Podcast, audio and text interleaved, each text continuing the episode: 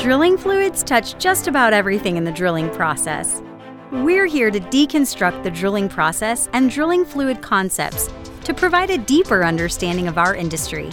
In each episode, we'll share information, talk to interesting people, and maybe share a few stories along the way. Welcome to The Flow Line, a production of AES Drilling Fluids, brought to you by Matt Offenbacher and Justin Gauthier. And we're back in action here in the frozen tundra of Houston, Texas. Matt, how are you today?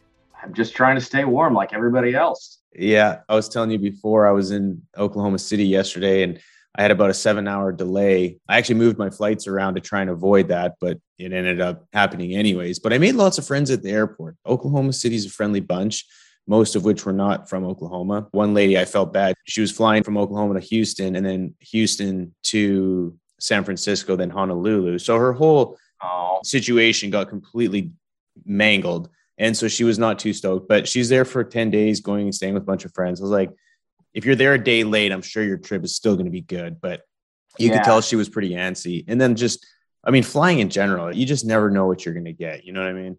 I know you fly a lot. Yes, the tension is high. yeah. And certainly, especially when it's the home leg, you just want to go you know, I remember yeah. so I used to go to St. John's, East Canada, not the beautiful Caribbean island. It is the end of nowhere. If you've ever been there, you know what I'm talking about. But people are like, oh, if you leave tomorrow, and you're like, what do you mean? And it's yeah. like the airport's fogged in all the time. Like I've been stuck in that airport so many times where you kind of stop having expectations. Right. It's just sort of a depressing outlook.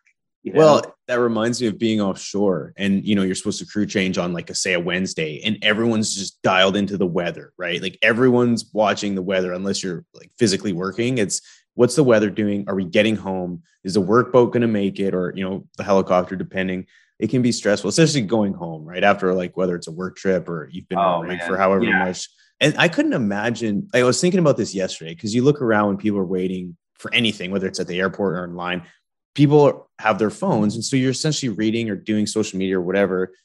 I mean back in the day when you didn't i mean newspaper like you were forced to talk to people which i think is actually a good thing. So like i was saying i made a bunch of friends because i was so sick and tired of scrolling twitter and any other news stuff i could find and instagram was just, not happening. So i ended up just talking to random people and some of which were entertaining conversations. So anyway that was my adventure yesterday and here we are in houston. Hopefully weather gets a little warmer. But we're not here to talk about weather or plane delays, Matt. We're actually here to talk about drilling fluids, aren't we? That's the plan. I think that's why other people listen in. Yeah, perfect. Well, with that said, if anyone has any questions or issues with regards to travel, let us know. But if not, we'll move on to uh, sweeps.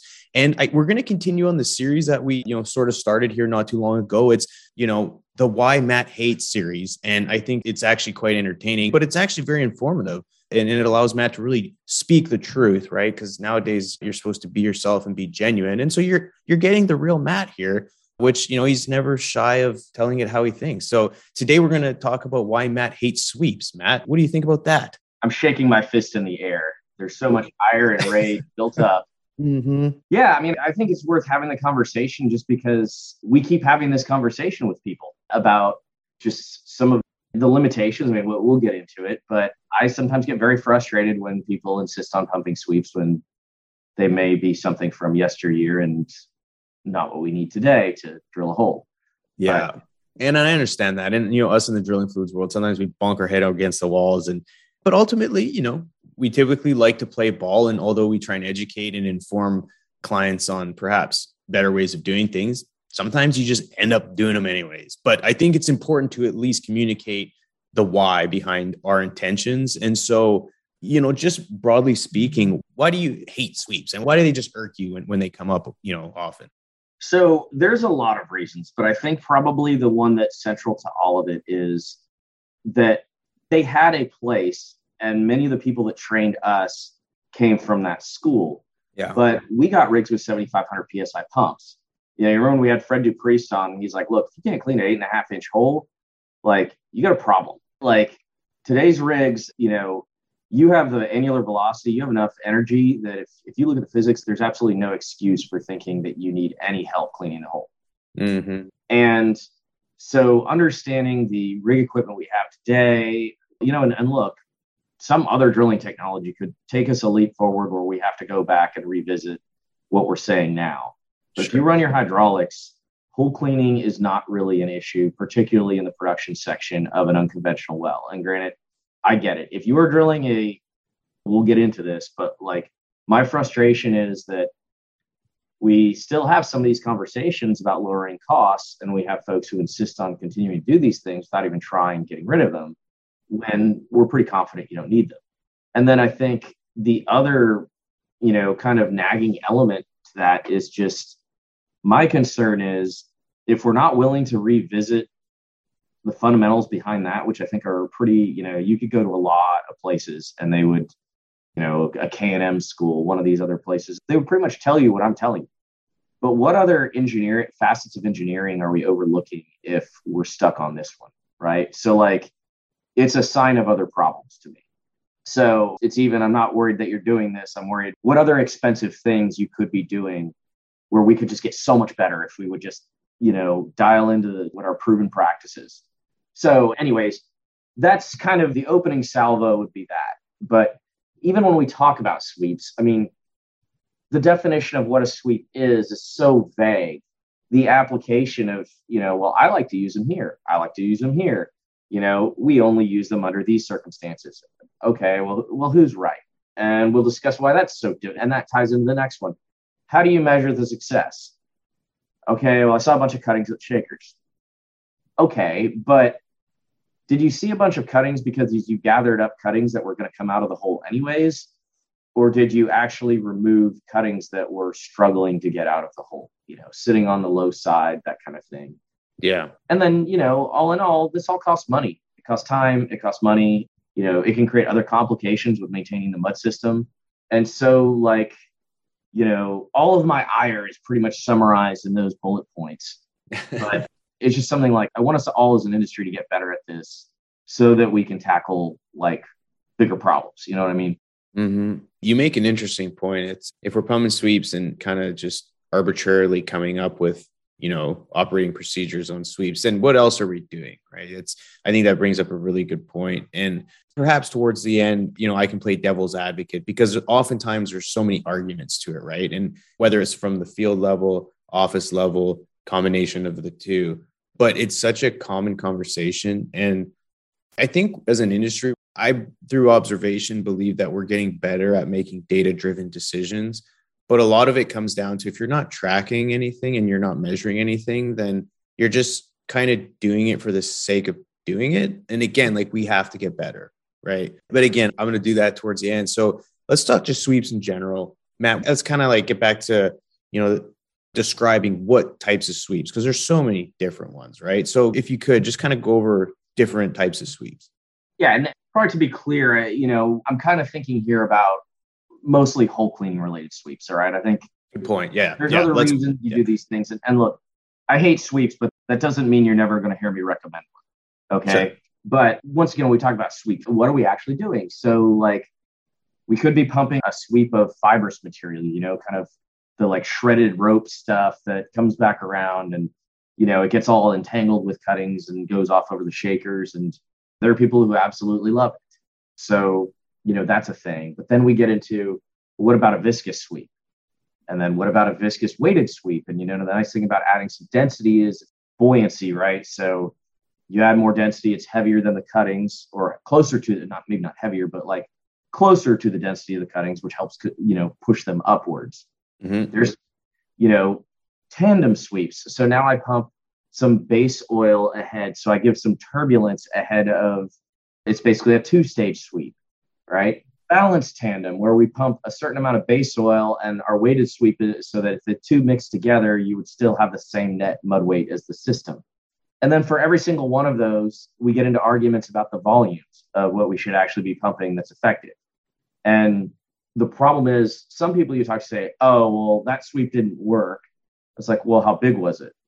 And then, well, this sweep always works. And it's okay, well, why do you think that is? And because we have all these different permutations and combinations, there's no real standard to say, okay, are we actually fixing something or did we just see something different and something different is therefore good? right. And, you know, I think kind of back to your point, you know, there are ways to measure this stuff. But even I think, you know, there's more sensors and all that good stuff. But there's also things on upfront on the engineering side. You know, some of the hydraulic software will let you simulate circulating a sweep through. Some of them you just look at what the theoretical accumulation is.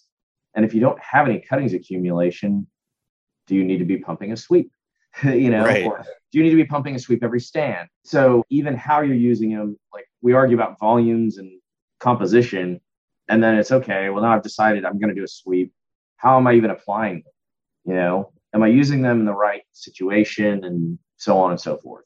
Yeah, I kind of chuckle when we talk about the size or you know whether it's the density or you know again just the volume topic within sweeps is funny because oftentimes I've seen mud reports like oh you know pumped a you know 10 barrel sweep or a 20 barrel sweep and when you figure out how many feet of annulus that covers by the time it gets you know I mean again I don't have my downhole goggles on when we pump these things but just looking at it from a very simple sort of physics level or like a fluid mechanic level I just can't see like a perfect column of fluid going along the well bore while you're rotating your pipe, like it is always just going to kind of get strung out. And if you do get that small bit of volume that somehow stays together without getting strung out to surface, if you're say, you know, 18,000 feet out, whatever, it's just, yeah, it's a comical conversation, but it's just one that continues to come up, which is why we're explaining why we think it's frustrating.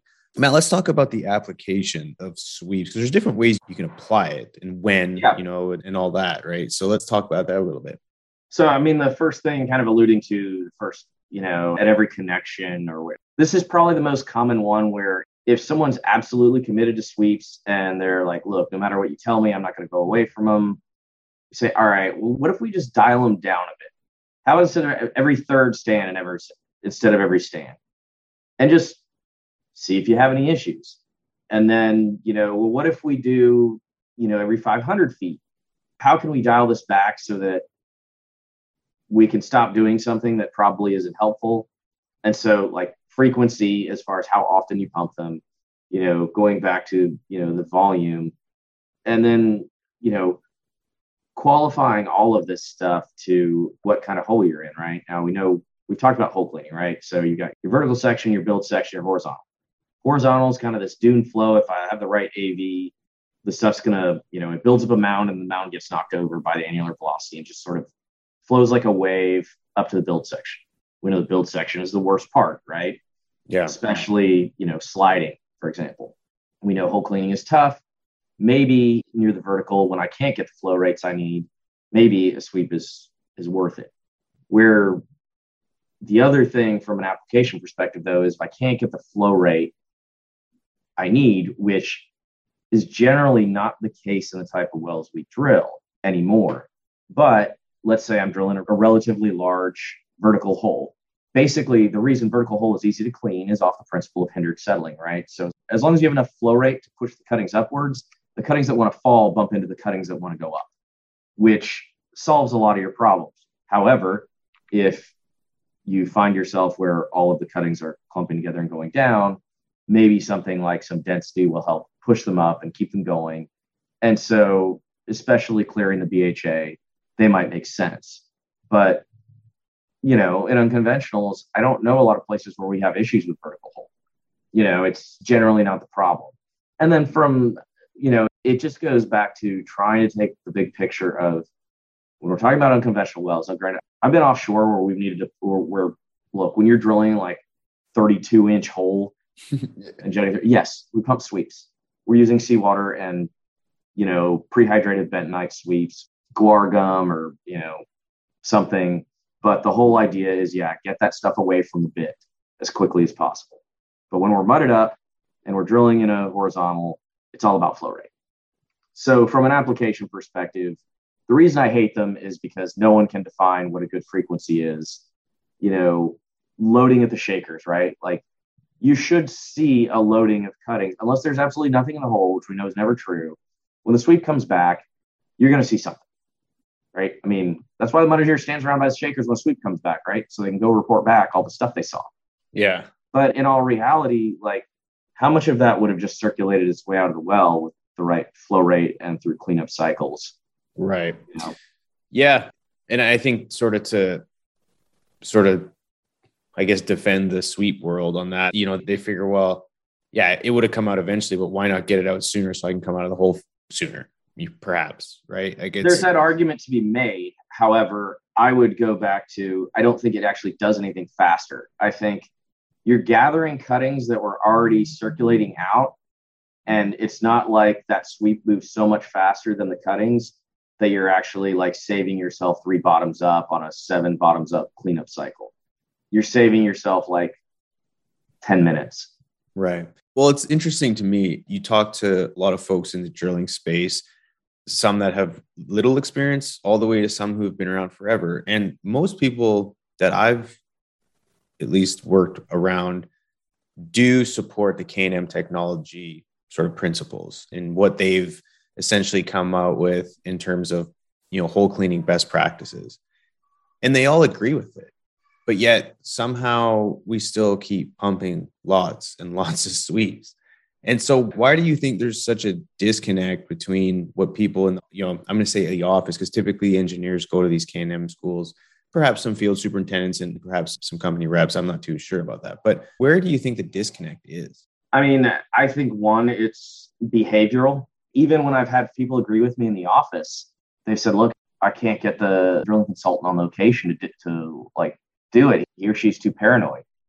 And I go back to, look, I mean, you want experienced people on the rig. Like there's probably a lot of, they might have that one bad habit, but they might have a lot of other really great habits in securing a well and leading a team that like, you know, you just, it's maybe something that everyone could get on board with.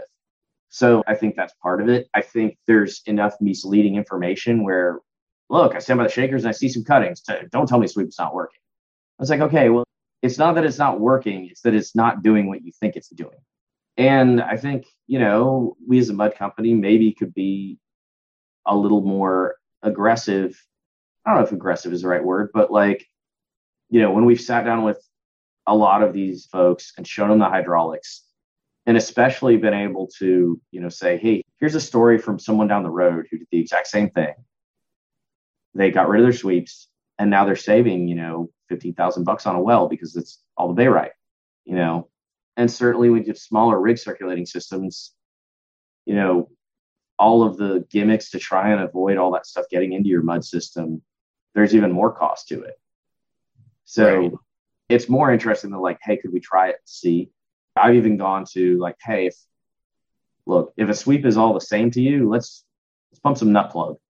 Like, if that makes you feel good, it's cheap. We'll lose it at the shakers. If that's our compromise, we're at least saving some money. But it's unfortunate that you know we're running interference on engineering best practices.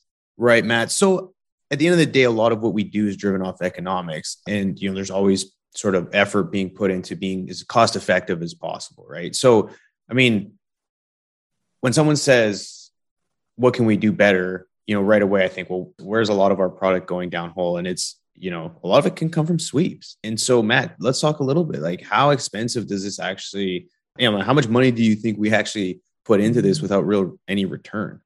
Fifteen thousand dollars is usually in a typical well. Now, look, if you pump more of them, it costs more money, right? But if you're just looking at the cost of extra barite to weight up and pump a sweep, it looks like about $15,000. It's not a small amount for a mud build. And that goes back to look, I mean, especially right now, what are we talking about? We're trying to, there's all this pricing pressure, supply chain issues. You know, we're trying to educate everybody on the fact that, look, if the price of crude goes up, price of chemicals go up. It doesn't even have to be feedstock. It can just be that it's got to go on a boat from halfway across the world, and that fuel is more expensive we're dealing with all these supply chain constraints and we look and say okay well what can we do to restrain the impact of these growing costs? It's like well you know yeah i know you want us to come up with some clever product that's cheaper and works better and, and all those things but like what if we just change what we're doing? Like try something a little different that we're very confident should work. And i mean those things scale up really nicely if you go well to well. They offset a lot of these costs and so you may actually still be able to drop costs in a price pressured environment just by doing something a little different, you know? Mm-hmm. And I think when we can nail down and standardize some of those practices, and even, you know, it goes back to this behavioral thing. And, you know, I mean, maybe we need to ask more questions. Maybe we need to say, you know, okay, why do you do this? Why do you think sweeps are really good? And it's, well, one time it bailed me out. Okay, well, why don't we talk about the circumstances where you feel like it bailed you out? And then maybe we can better understand if those circumstances are similar to what you're facing now, or if you're, you know, kind of protecting yourself in a way that doesn't translate, or just there are different things like that where we try and listen a little more. We show them the hydraulics, we show them the you know best practices, and maybe that changes the game. But at the end of the day, there's money to be saved, and it's not just money. It's you know we've done podcasts with Rory and how hard it is to get barite. and you yeah. know it's supposed to be cheap, but it's I don't know, it's a finite resource. You know, let's not waste it. Yeah. So, kind of thinking of, through it, it reminds me of an exercise I did with the customer. And we were going from drilling with, you know, fairly lightweight oil based mud to then going like 12 and a half pounds, 13 pounds, a little bit heavier on some deeper formations. And, you know, of course, the conversation comes up okay, do we need barite recovery? Well, anyway, so we go through the exercise, you know, we end up doing it. Well, then they say, okay, well, I want to know, you know, I want you to send me reports after each well on the production section, the oil base section, on how much barite we used versus how much we recovered and breakdown versus okay, here's how much we used to weight up, here's how much we used for maintenance, and then you know, of course, oh, well, how much did we use for sweeps, how much did we use for slugs, and I mean, the mud engineers probably wanted to strangle me, but you know, the data that came from it was was fascinating, and it really it I wouldn't say exposed, but it really helped make decisions and really gave you a good idea of where a lot of your costs just because a lot of time, I mean, at the end of the well, when when you look at say, you know, viscosifier, well, you know it was used to adjust your viscosity or your rheology, right?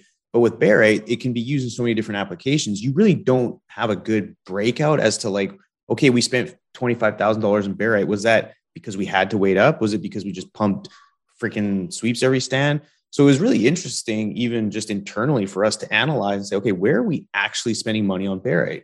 And you know, we did it for about four or five pads. So probably shoot, I think it was like 15 to 20 wells. And it, we gathered a lot of data. And for them, it was more to understand whether or not they were seeing the value in barite recovery.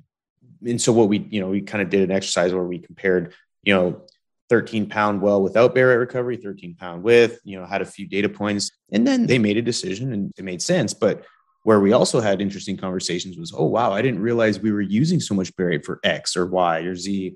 So again, a lot of times it's important to measure. And although it can be a pain in the butt sometimes to gather more data than we normally do, it can really, in the long run, help the customer make decisions. And, you know it adds value from our perspective too to say hey like we're really trying here. Like we're really trying to show you where you're spending your money. No it's a great example. I mean i think that's been one of the more those kinds of exercises you're able to put together sometimes you might have to find a different type of test or whatever.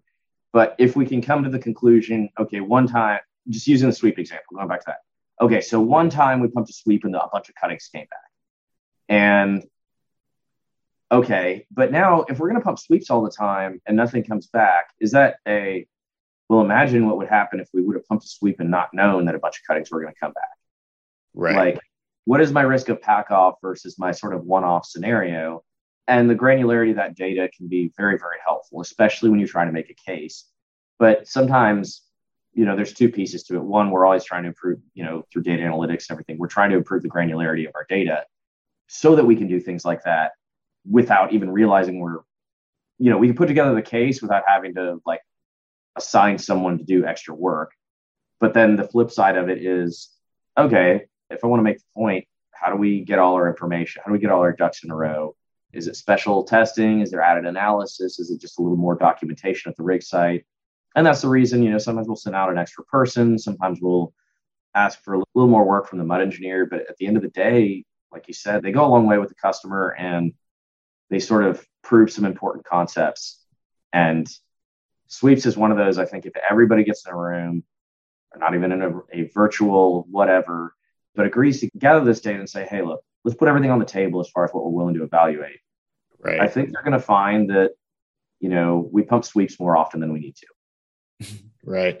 Yeah, no, and so again, I was gonna, towards the end. I wanted to play devil's advocate. Matt, what's your response? You kind of elaborated a bit on it already, but you know, a lot of times it's, well, And again, it's debatable, but it's, oh, it's cheap insurance. It's like, I'd rather use them and not need them than need them and not have them.